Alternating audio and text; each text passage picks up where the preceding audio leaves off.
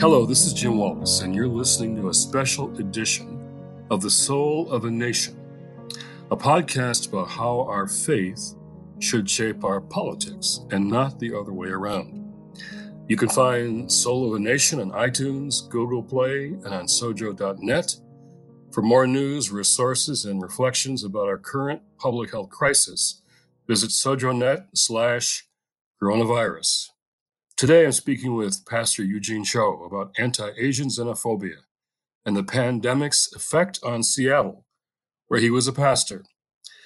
Eugene Cho is president elect of the Christian advocacy organization on poverty and hunger, Bread for the World, one of our key allies, and the former pastor and founder of Quest Church in Seattle, Washington, place where I was able to be a couple times. It's really quite a quite a wonderful place to, to be. So, welcome to the Soul of a Nation, Eugene. We're so excited to have you here today. Jim, thank you again so much for having me. And uh, you brought up some great memories as we hosted you for your last book. And I think you and I had some coffee at Q Cafe some years ago as well. We did. Now you're coming to Washington. We'll have more coffee, I'm hoping. yes, for sure. So let me start, Eugene, with this. Um, how's your spirit? How's your spirit these days? Well, thanks for asking that question. Um, you know, to be honest, it's uh, it's up and down. Uh, you and I, all of us, we're we're human. We're made of flesh and bone, and so I know for myself, there's been bouts of some anxiety at times. I worry about my kids, my parents who live three miles away. My dad just got into a car accident, hit by a drunk driver just last week, and this is on top of all just the uh, health related issues. And so uh, this has been a reminder to me that God meets us not just in our good places and good spaces, but God meets us in our fear and our anxiety as well. It's not that God wants us to stay there forever, but I'm just really grateful that our relationship with the living God is personal and, and that we could bring our concerns and our, at times, our anxious spirits uh, to, to the Holy Spirit as well. So God is with us in whatever we're in, even though that's often not controllable or predictable, and we're not sure how it's going to come out sometimes. That's right. So you live in Seattle, the city that became the first widespread outbreak of the coronavirus in the US. What is Seattle like right now as compared to the rest of the country or when you started this? You know, the United States is such a big country. I mean, just physically, as you all know, it's such a huge country. And it was really just a disconnect knowing that in our city, when this whole pandemic began, it was the epicenter of COVID 19. Um, it was such an intense conversation. There was some fear and some hysteria uh, initially. And yet, when you were beginning to see images around the country of folks on beaches doing their normal thing, uh, it was uh, it was really jarring in, in many ways. Um, and as you shared in the beginning, I think we were one of the first major cities to go uh, and to uh, basically go in, at a shelter in place. And um, I'm happy to report that because of what I believe the governor doing a, a good job of leadership, um, the curve has been flattening, and now we're in phase one of a four-step phase to reopen uh, the state. Uh, but again, it's determined by lots of good leaders, good scientists, good data. Um, and I'm really proud of fellow pastors and religious leaders around the city and around the state that have been trying their best uh, to be about the common good and to seek the peace of the city. Well, what role did the churches and faith leaders play, those pastors, in Seattle's handling of all of these uh, virus issues? You know, as you know, the the capital C Church is a very large umbrella, and so certainly there were folks that disagreed on how things were conducted. Uh, there are churches right now that are still upset that church gatherings haven't been able to gather. Um, so there's it's been all over the map, but I think on the most part, on the most part, the totality, the large part of the church, they've been very, very, I think, uh, cordial, respectful understanding that this is one of the ways that we can love and serve our neighbors and neighborhood during these challenging times. And then to also hear glimpses of the beauty of the church, the kingdom of God at work, as you see churches going out of their ways to love and to care and to be compassionate, to raise resources, to be able to distribute groceries. That's happening not just in Seattle, but all around the world. I know that the church at times receive they should receive criticism for the way that they handle themselves. But sometimes personally, I get frustrated that uh, what might often get captured in the media might be a small portion of the church that don't seem to be about the common good. And so, on the most part, I'm just really proud as a fellow Christian pastor and leader to stand with other leaders here in this city and beyond, doing what we can to be a blessing to our city and to the entire state. You know, I agree with that. And there was a whole lot of media focus on a relative few churches that refused to to close down and were risking infecting their neighbors. But so many faith leaders that I've talked to, even heads of, of denominations and my local pastor here in Washington, there was our vocation was how to respect the social distancing that health workers and doctors were calling us to, and yet to prevent the social isolation of our congregations and the vulnerable in our communities. I, I thought a whole lot of that was going on. Did you see some of that going on in Seattle too? No, absolutely. Uh, I, I, actually had a problem with the usage of social distancing. That phrase, you know, I, I, don't. I believe in the concept. I know that it works. I just wish from the beginning we used a different terminology, because we're not advocating for social distancing. We're advocating for physical distancing, but we have to remain socially connected. Uh, as you know, churches are like other businesses, other institutions. There are lots of challenges. And some churches weren't prepared to be able to go into that rapid pivot into virtual technology and what have you. So that's been also encouraging to see uh, for several reasons. One, it's been good to see leaders adapt and learn and be flexible. And then I've loved seeing other churches and other leaders saying, if we could help you, to other churches, even other faith groups. If we can help you, please let us know. We're all in this together to kind of see that spirit because typically, if we're being honest, sometimes there is a spirit of territorialism uh, that exists in all churches and all institutions. So to see churches break through that and want to help others has been really encouraging to me. I also prefer that term physical distancing because we need to do that but what we're doing around the country is, in fact, trying to prevent social isolation. And I think, and some pastors tell me they think their congregations have become closer during this time. So that's you know, that's a thing yeah, to say. Yeah, it, it'll be fascinating, I think, for folks to look back at this time. And I, I actually do believe that when there are challenges, however these challenges come to us, uh, we could either buckle or we could really rise and rediscover kind of our core identity of who we are, who we serve, and what we're about. And I'm seeing more of the latter than the former. Yeah, me too. So your name came up in the early few weeks of this when President Trump was calling the coronavirus uh, the Chinese virus. And you said this, you tweeted, Mr. President, this is not acceptable. Um, calling it the Chinese virus only instigates blame, racism, and hatred against Asians here and abroad. We need leadership that speaks clearly against racism, leadership that brings the nation and the world together. No further divides. You tweeted that, and then it got some real attention. Yeah, it did. You know, I really wrestled with uh, with that tweet. Um, as you know, I think sometimes when we're in leadership, we want to be cautious and careful. We want to balance the pastoral and the prophetic. And it just also happened to be that that was my first day on the job at Bread for the World as president elect. I'm uh, right now just onboarding and, and learning from David Beckman and the staff there. And uh, so I was a little hesitant, but I was so disturbed by that tweet. And it wasn't just that tweet. I want people to understand that in the context of real news, of real stories, not just of a handful, not just hundreds, but thousands of documented incidents of both verbal and physical abuse and assault here in this nation and around the world against Asians and Asian Americans. And I felt like that was just gaslighting the situation, and I needed to speak up. And you saw some of that in Seattle. You know, not only did I see that in Seattle, but I know that there was um, kind of a slur directed at one of my children. Uh, I've had a couple of our church folks that I know experience difficult things.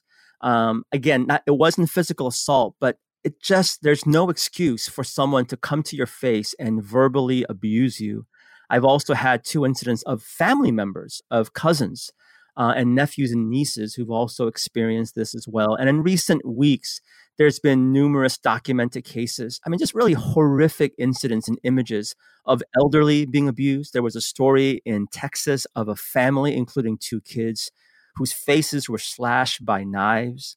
Uh, so this is not just a make-believe, nebulous, theoretical situation. It's happening, and I really felt like we need um, we need leadership, leadership in our churches, leadership in our companies and institutions, and certainly we need leadership from our government institution as well. And your own story is an immigrant story. That's right. Now, I, I was born in Seoul, South Korea, immigrated to the United States when I was six years old, grew up in San Francisco. I grew up in a very diverse city. And so it's kind of the way that I see the world. But it's not just a politically correct thing. I think as followers of Jesus, we have a compelling and imaginative um, perspective of what the kingdom of God is about. And so for us as Christians, we especially need the church to rise up. Uh, and it's not just about racism that impacts people and faces that look like me. We're talking about any time and every time uh, incidents take place that contradict the ethics of Jesus, the kingdom of God. It's my hope and passion. I know it is for you as well, Jim. That that Christians and leaders that we um, are are bearing witness to who Jesus is and what the kingdom of God is all about. I just had a podcast just last week with uh, young pastor in Seoul, Korea, you probably know, Hana Kim, about how they responded to all of that going on in Korea too. So, so this is all very current around the world um, going on. What kind of response did you get from your, uh, I think, strong, clear uh, statement from faith leaders about what you said? Did you get unexpected support from people you might not have thought? Uh, did people underscore that as you were uh, standing up and speaking out in that kind of a way? Uh, you know, it was a mixed bag, to be honest with you. Um, I think there were those, including church leaders, who were supportive and affirming, encouraging. Um, but there was obviously a huge um, kind of pushback. Um, there was an interview that I did with with the Washington Post the following day, who saw that tweet, and they did an article, an interview with me. That article was cross shared in numerous other publications around the world. So after a while, I had to kind of turn off my Twitter, my social media. I had to turn off reading the comments because it was a little bit over the top. Um, in some ways, uh, there were many comments that were blatantly racist. So that was discouraging. Um, you know, whether it was when I was six years old or even now as I turn 50, you know, I think what, what sometimes breaks my heart is that as a proud, naturalized Korean American citizen, I know that this country is far from a perfect nation, but it's also my home. It's my country. It's the place that I want to pour out uh, my gifts, my imagination, my creativity, and certainly live out my faith. But whether it's six years old when I first immigrated or now, uh, I still get those comments about go back home. Um, mm-hmm. So I think mm-hmm. there is something about that statement that does break my heart, where I wonder, will this place ever be home, or will I ever be fully received as I'm doing air quotes right now as American, if you will. Um, so I had to turn off some of those comments because it was difficult and challenging. Uh, but I think it's a reminder to me that there's a lot of work to be done. And I want to be a part of that work of trying to create a more just, a more compassionate, a more equitable, a more beautiful nation. Well, you're coming into a new role here at Bread for the World, Washington, D.C., which will help you, in fact, do that. And I'm sure uh, uh, we're going to you have more opportunities than ever to in fact act on what you just just now said. But as a pastor let me let me stay there for a moment and go to how that prophetic role uh, is is unfolding for you. You're a pastor and many friends of yours are pastors. You have a you've had a ministry to pastors around the country and around the world. Uh, what are the challenges pastors are facing right now in a time like this of let's say, collective grief and fear and lack of certainty in people's lives. Uh, how how what's that pastoral ministry that we need to have for people in, as they say, such a time as this? Yeah, it's a great question. And it's a really complex question. There's so many different layers about what the challenges are. But every challenge, I think, is an opportunity for us to exhibit and demonstrate our leadership, our vulnerable, honest leadership. But there's there's a few things that I would share. Number one, I think life is happening in the lives of pastors and leaders. It's not like there's a disconnect with leadership and just the reality of everyday life. And so in our family, I'm thinking about my kids and my young son who's a junior in high school who hasn't been able to really technically go back to school. Uh, we're dealing with our parents. We're dealing with finances. For me, prior to coming on to Bread for the World, 80% of my income was just speaking. All of that was canceled. And so just dealing with life in itself. But I think in terms of leadership, uh, I think there are many different challenges. One of the fact is um, as we're talking about going back to normal, I think we're realizing do we want to go back to normal? What kind of normal do we want to go into? I think it's really forcing us to re-examine uh, the the box uh, mentality of the church as a production. Again, for some, because as you know, there's so many different expressions of the church.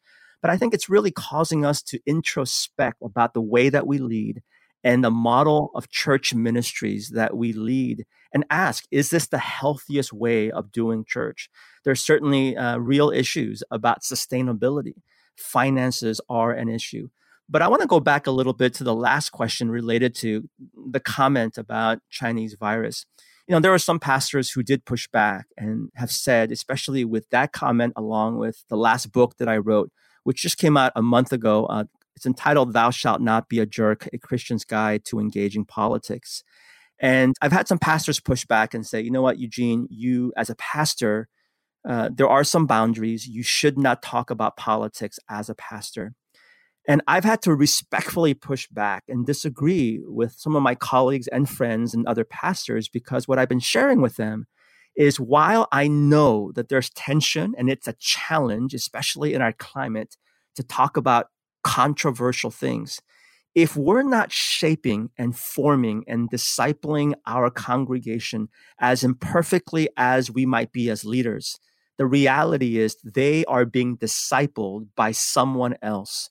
And I would rather our pastors, our shepherds, our elders, our deacons, I would rather our thoughtful, prayerful Christian leaders disciple our congregation around the intersection of faith and politics rather than cable news or po- or political pundits and what have you.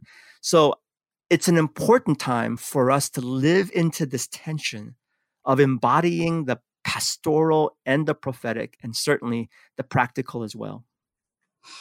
In fact, you have spoken to this question when some people see uh, evangelism, for example. You're from the evangelical tradition and family in the church. Some want to see evangelism as competing with justice. And you once said, the Great Commission is not a competitor to the Great Commandment. Unpack that. Well, we probably don't have the time to do a big historical dive of the modern church, especially here in the West. But it wasn't always like that, as you probably know, Jim. It wasn't always like that. I think we had a much more holistic understanding of the gospel. Uh, and so now it's not necessarily my my verbiage, but I've heard it used in multiple places. I love articulating the gospel as the whole gospel. Uh, to declare with great conviction that Jesus saves, that he forgives sinners like me, like you, like others. It's a beautiful message that for me as an evangelical Christian, I don't ever want to be timid in sharing that good news. The danger is that if we reduce the gospel, the totality of the gospel, to only that message, however beautiful that is, that Jesus saves, it's not only an incomplete gospel, I actually think it's a false gospel because then we reduce it into my ticket, your ticket, our entrance into heaven. And as a result, there's this heavy emphasis on evangelism, on the Great Commission. Now, again, I want to make it very clear. I love the Great Commission. I love evangelism, but I just think it's dangerous when we reduce the gospel merely just to evangelism. And so Jesus says to love God, but also to love our neighbors. So the Great Commission and the Great Commandment are not competitors to each other, as some have seen. Um, over the years, it really began to alarm me At first, it was one or two people, but then over the last 10 years, I've had so many people ask me during sermons or at conferences or through personal correspondences. They've asked me this question What's more important, evangelism or justice? And so, somewhere in our theological construct, we've been, I think, falsely taught into thinking that these are competitors to each other when in fact, they constitute the beauties of the gospel, the whole gospel. Both matter to Jesus. The way you put that in terms of discipling and discipleship brings to mind a story that I'm not sure many people heard me tell.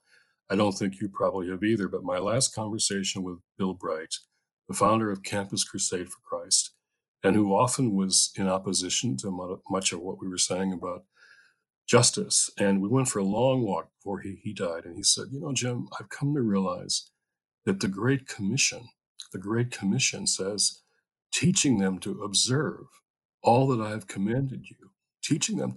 That's discipleship. That means it's all the stuff that you've been talking about in poverty and how we take care of people. And I, you know, I'm kind of a Great Commission guy. He said, Yeah, I know. He said, and I've realized that the the taking care of our brothers and sisters, those who are poor especially, this is part of the Great Commission.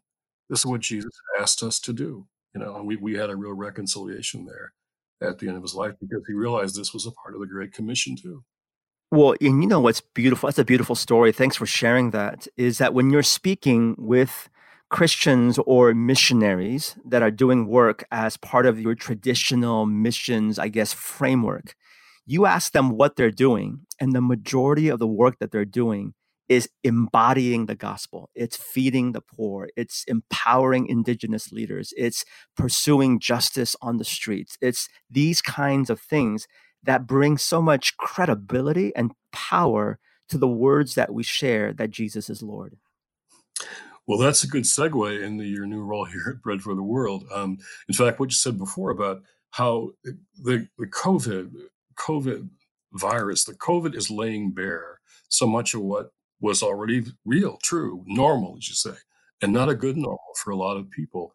And so, how do we take those learnings? And so, to talk about xenophobia, which has been revealed, or that African Americans, Hispanic are getting and dying from the disease three times more than white people, which is about not the, the, the medical issue, but but in fact how people are more vulnerable.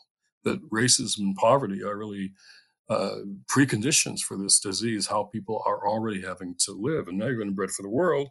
And so I want to put this work around hunger and poverty in your discipleship context here. That's what is really, I think, about. And Sojourners and Bread, as you know, are deep partners in all this. And David Beckman and I both see this as matters of faith and not politics, as somebody was criticizing you of being focused on. So we're together this this week advocating for an increase in SNAP benefits, um, food, what people call food stamps, uh, nutrition for people.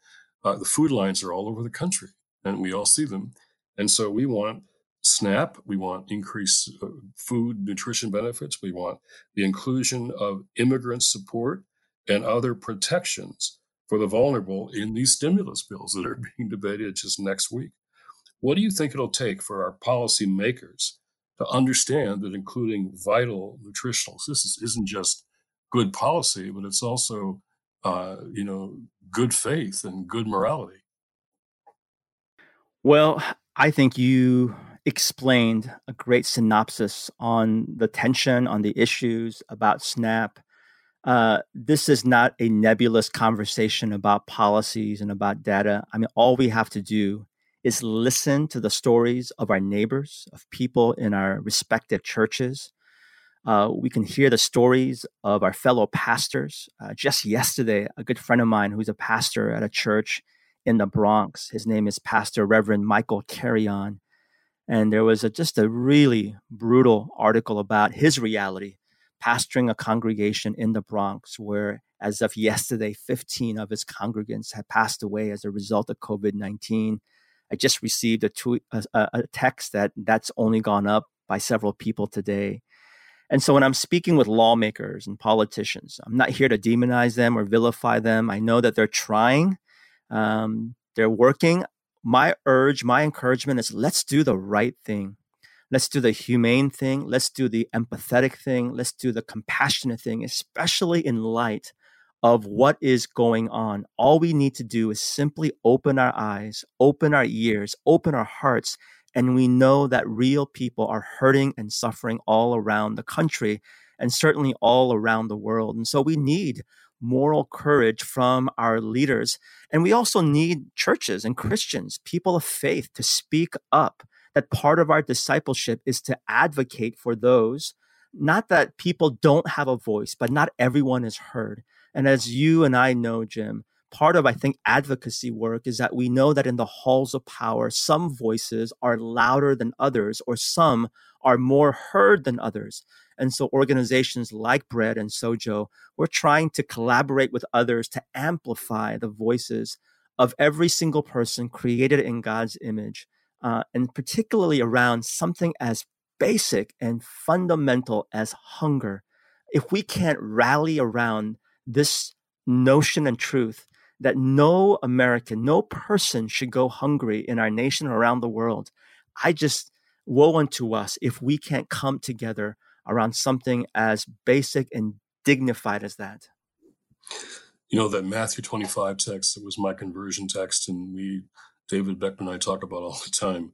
Uh, I call, call the it was me text. Uh, I was hungry.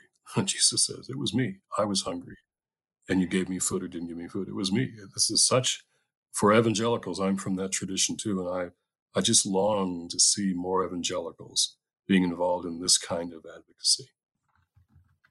Well, you know, I think that's part of the work that I feel called to do along with others. You've been in that journey and and and calling for a long, long time, but you know, I think the word politics for lots of reasons, it's grown to become this difficult, challenging word in our culture and context, especially I think in the evangelical context. Uh, going back to that, those comments that other pastors have shared with me, you, know, you shouldn't talk about politics at all.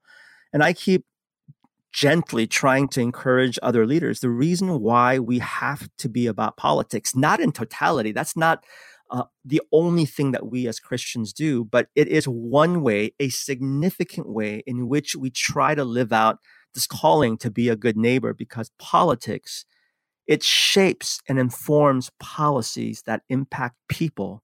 And the last time i read the bible god really cares about people. And for that reason I, I, it is my hope along with you i share in that prayer that more christians would get engaged in advocacy in speaking up um, and to urge our lawmakers and leaders uh, to lead with moral courage and to lead with empathy and compassion. Mm-hmm. Now, this is a global pandemic, as you know well. You're losing lives across our country and around the world, and the impact on the need for international assistance, including food assistance, will be enormous. How are you and Bread thinking about international aid at this critical moment when famine is actually predicted and we're hearing reports of hunger doubling all over the world because of this pandemic. Uh, it's uh, it's mind-boggling to be honest with you. The numbers are staggering. Uh, the World Food Pro- Program, the United Nations, you know, you cited this already that they're predicting that the rise of those who will suffer because of starvation will double as a result of this pandemic. Um, before we talk about moving forward, the normal um, prior to the coronavirus COVID 19 pandemic, the normal in our world is that we had about 820 million people who experienced hunger in their lives. This is before COVID 19. So now imagine that doubling. And so it's a serious crisis. And I think this means that uh, I see this as all hands on deck. Every nation that's able to assist and help, every church, every individual, all of us should participate in something. So, as I'm advocating as president elect for Bread for the World, I'm not suggesting that we abdicate our responsibility to lawmakers, but we have to participate. We can do things within our own lives. But in addition to that which we're called to do, we can also urge our lawmakers uh, to have an imagination that goes beyond me, myself, and I, and just America first or America only. So, Bread for the World works in a coalition of other advocacy organizations. Some are faith based, others are not. For us, The reason why we exist is because we are compelled by Jesus Christ, as you said, Matthew 25, to live out the gospel, to advocate for those who are hungry and poor, to advocate those who experience inequality and injustice. And so we're working in a coalition, collaborating with people, thinking about what are the ways that we can urge our lawmakers. And so as it speaks to international aid, right now we're urging lawmakers to consider putting $12 billion into the next stimulus bill as part of the next phase in responding to the hunger crisis that is emerging all around the world. Just one more thing that I'll just share. Uh, it's sobering because, as you know, in New York, in Washington, other places, ventilators and access to ventilators were a huge source of conversation, and rightfully so. There are nations around this world who are not prepared for this for lots of complex reasons there are some nations who have as few as four, five, or six ventilators for their entire nation. And this is the reason why some nations have gone into this extreme lockdown where they're actually physically beating people up if they're out of their homes. There's a reason why these governments are resorting to these tactics. And so uh, this is a serious issue. And I would, again, urge those who are listening to partner with Bread, to partner with Sojo, um, to join us as we try to urge our lawmakers to do the right thing.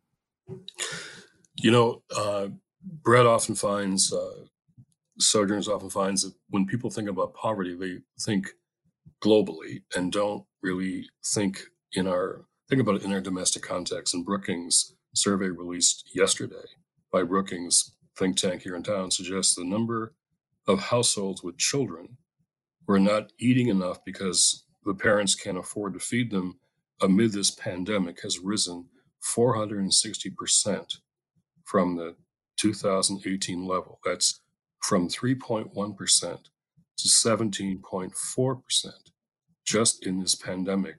That's a staggering increase in childhood hunger in the United States during this, because of this pandemic. So what does your and Bread's agenda look like in the coming months and years uh, to respond to this crisis that's for our own kids and also now potentially doubling around the world?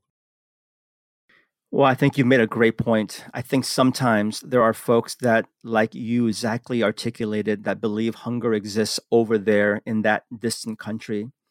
And I think we need to humanize the issue of hunger. Uh, and that's what Bread is trying to do. Um, sometimes because we're a policy organization that does a lot of grass top work along with grassroots work, we work around data, do a lot of research. But I think we have to do a better job reminding the church, reminding America, reminding our lawmakers that this is impacting uh, our family, it's impacting folks in our church, it's impacting uh, so many people as you shared and this is even prior even prior to covid-19 where one out of every five children in this country faced levels of food insecurity before covid-19 and as we know this isn't going around or going to end next week or next month. The repercussions of this health pandemic is going to be long lasting and so i think it really is going to make sh- we have to do a lot of work humanizing the issue. Stories are going to help, I think, soften people's hearts and minds towards the subject. I think this is also an opportunity for more collaboration. No one can do this alone. It requires organizations like Bread, like Sojo, like so many others. It includes churches of all stripes, of all denominations. As I shared earlier, there are some things where, gosh, it should never be a partisan issue. It should not be a politics issue. It should be about a human dignity issue in our country, which boasts itself often by leaders as the quote unquote the greatest nation, the richest nation, the wealthiest nation. And yet, when we see families, including children, go hungry, I mean, this is unacceptable. And so we have to develop the will to be able to do it. And I think one of the programs in which we can do this is something that you refer to, and it's we have to advocate for an increase in SNAP benefits, especially during this current health pandemic. And so, as you know, there are some uh, conversations that we're having with lawmakers right now about increasing SNAP benefits up to 15%. Again, not that that's going to solve everything, but certainly would help place more food on the table for the very families and children that you were speaking about earlier. You know, we often say um, in our circle of protection, which is Bread and Sojourners and so many other organizations, the NAE's involved, the NCC, that, you know, uh, uh, most people who get SNAP are working. They're, they're working, they're just not making enough to feed their families. And so this is a way to get people uh, to support them. And finally, work is going to be the way out of poverty for people. But you've got to support them in in right now. People losing their jobs and they got to feed their family. But you want to get them back to a place where they can work in ways that have living wages that can feed their family. Yeah, there's many ways I think we can attack hunger, and you've talked about several of them. And it's not just SNAP benefits. I think we have to really advocate for an increase in livable, uh, sustainable wages. You know, here in Washington, I'll just be be very honest. Uh, years ago, when conversations about minimum wage being increased to fifteen dollars, I I was actually against it. I, I just didn't think that was feasible. And I think part of the reason why I was not supportive of that was because through my lens, growing up as a child of a small business owner, my parents ran a grocery store in San Francisco. And I just was reading one side of that conversation that small businesses wouldn't make it uh, if we increased uh, the minimum wage to $15. And I think part of it, again, is because we need to kind of learn and receive the f- bigger, fuller story. And that means that for some, there has to be things that we'll have to let go in order for others to be able to kind of rise in sustainability in livable wages as well. The other thing that I want to share that I think is so important is when you mention SNAP benefits and those who are beneficiaries, uh, these are Americans, hardworking Americans who have jobs and work really hard but it saddens me, it grieves me that sometimes what we end up doing is we take a very small, minute sliver of those who might take advantage of a system, but those who research SNAP know that it is very, very reliable. Uh, it's incredibly effective. And yet, some choose to only capture the story of just that small percentage and then make that the majority of the narrative. It's like me talking about the Great Recession that happened as a result of the housing crash and me focusing on bankers and now looking at all bankers all around the world, all around the country, and demonizing all bankers as a result of some who were incredibly greedy and corrupt. And that wouldn't be fair to all bankers. And I think in that same way, I find it to be incredibly unfair, undignifying, unjust to be able to have a sweeping generalization over these hard working folks that are receiving SNAP benefits that are doing their part to contribute to the American fabric of society. I had a pastor once when I explained to him that most of the people in SNAP were working, uh, or at least one job, sometimes more. He said, You got to get that out. So now you're coming to a job where you can help get that out. My final question is about calling and yours in particular, because I, I uh, when I heard that you had been chosen for this this new role of bread, uh, I was I was a bit so so surprised because I thought of you as a pastor. You were a pastor Quest, a church that has really been a, a, a very uh, uh, a church that has showed that prophetic and pastoral can go together. You you've so you've been you've been kind of an innovative and I think very creative pastoral leader, and uh, not from politics and Capitol Hill and the World Bank and all that policy stuff. And here you are uh, coming to lead Bread for the World. What, what, how, how were you called to that? What was your sense? You're, you know, and care about calling a great deal. So explain to us how you uh, came from being a pastor and maybe always expecting to, to, to be, even though you moved on from Quest Church, you left at a very thriving place with a wonderful new leader, a woman of color who's now the, the, the pastor there. But but what made you? What was the calling you felt to go from that pastoral location to your new job at Bread for the World? Well, it doesn't surprise me that you were surprised because I'm surprised. Um, it's not quite what I imagined, to be honest with you. Uh, we stepped down, my wife and I, from Quest Church about 14, 15 months ago, but we had no idea what the next chapter would look like we just wanted to be faithful and obedient, even though it was the most difficult, heartbreaking decision. We love this church. It's an amazing church. We're so glad that it's still thriving. It's probably not the best or healthiest analogy, but since we planted Quest Church, it felt like a baby to us. And so it felt like we needed to relinquish this baby. But we also just trusted that God had something in store. We just didn't quite know what it was. But here's the question that we were asking ourselves, both of us. My wife just turned 50, and I'm turning 50 in a few months. And only God knows the number of our years left. But I think in our imagination, we thought that we had maybe 15 robust, 20 robust years left. Um, and we asked the question God, how would you want us to steward those years? And we just wanted to have the biggest impact with our years left. Uh, we could have stayed and pastored and would have loved Quest Church. But I think for us, I wanted to encourage pastors and missionaries during my remaining years. And so Bread was incredibly gracious in letting me still travel to be able to do that. But we also deeply care about issues of hunger and poverty. Uh, deeply. It's a very personal issue. You know, my parents were born during the time of the Korean War. My father fled North Korea when he was a young child. And so these are real stories that have impacted our family members. My father shared stories about being in a refugee camp when the war broke out, separated from his family, shared stories about needing to pull out and consume grass because to satisfy hunger pangs in his tummy. About 22 years ago, when my wife and I we were going through a hard season of our life as we were planting a church where things didn't go quite as we had intended.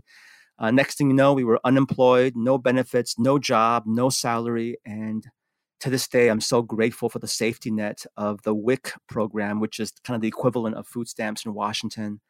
That program really was a safety net for us. And so we want to be able to, compelled by our faith, make an impact. And as we're doing our work, trying to reduce and eradicate hunger in our country and around the world in partnership with so many others, we especially want to inspire the church to be about the whole gospel, to be about the kingdom of God uh, Jesus is the why of why we do everything that we do. And so we want to make much of Jesus, especially during this time. As you know, I think there is a crisis. There is a crisis where we're not quite sure what the church is about. We're not quite sure um, that there is a, an identity crisis about the church and the kind of Christ that we're modeling for others. And so we want to play our small part in doing this. But you're absolutely right. I'm surprised it was the last thing that we had in our imagination. It wasn't even on the list. Uh, it wasn't something that we had pursued by any means. Uh, I have not much interest in politics per se, even though I wrote a book in politics and I ran for middle school president in seventh grade and I got crushed. Uh, and so this is new, and I'm going to uh, have to depend on you and Adam and other folks in DC who are followers of Jesus to to to assist me and to kind of um, uh, counsel me as I learn. Um, but I'm really grateful that I get to join what God is doing in DC and beyond as we seek to um, utilize kingdom perspective on politics and law. Well, your answer to that question of personal calling prompts me to to ask you as the new president of Bread for the World, not just to to uh, call us to deal with a hunger crisis, but to offer a prayer. Could you offer a prayer for us as people of faith and the churches, how we can respond to those who are hungry and vulnerable and becoming more so during this pandemic crisis? Would you offer that prayer as yes. the president? It would be my honor. God, we thank you. Even during this time of crisis, we thank you. We begin with gratitude gratitude for you, your presence, your Son, your Holy Spirit. We thank you for your presence in our suffering, in our anxiety, in our fear. We thank you that we can bring our full selves to you. So I pray for every single person that's listening right now, every pastor, every leader, every Christian, every person on a journey discovering who you are. Help us to bring our full, authentic selves to you as you meet us, God, we also pray our prayers of lament. We grieve and lament in the suffering that is going on around the world. We lament the long lines at our food pantries and food banks. We lament families, including children, who are hungry as we speak.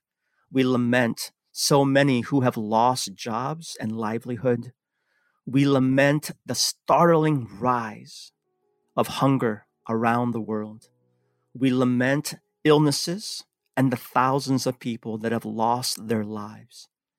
we lament the disproportionate number of suffering and deaths on black and brown friends and bodies. We lament the rise of racism among Asians and Asian Americans. And God, as we come to you and lament, we pray that your Holy Spirit would convict us, empower us, not simply to swim in our own despair, but as we come to you, to be emboldened by the presence and power of the Holy Spirit, to be in solidarity with those who are hurting and suffering. And God, to be compelled by vision, not just to go back to the old normal, but God, would you give us a pastoral and prophetic imagination for what a future could look like that more deeply embodies the kingdom of God? May this be, by your grace, may this be your will for each and every single one of us. In the name of the Father, the Son, and the Holy Spirit, we pray. Amen. I want to thank Pastor Eugene Cho and the new President elect of Bread for the World for being with us today. Thank you for joining us, brother. Thank you so much, Jim. To hear more from Eugene, follow him on Twitter at Eugene Cho, C H O, Eugene Cho, and check out his latest book, Thou Shalt Not Be a Jerk. I love that. A Christian's Guide to Engaging Politics. For news, resources, and reflections about our current public health crisis, visit sojo.net slash coronavirus. If you enjoyed this podcast, please share this episode with your friends and family and even enemies, as Jesus calls us to love them too. Mm-hmm. And what better way to love someone than to give them a podcast that you like? We're available on iTunes, Google Play, or whatever you listen to your podcasts. And after you listen, don't forget to subscribe, rate, and review the podcast. And follow me if you'd like on Twitter at Jim Wallis. This is Jim Wallis for the soul of the nation. God bless you.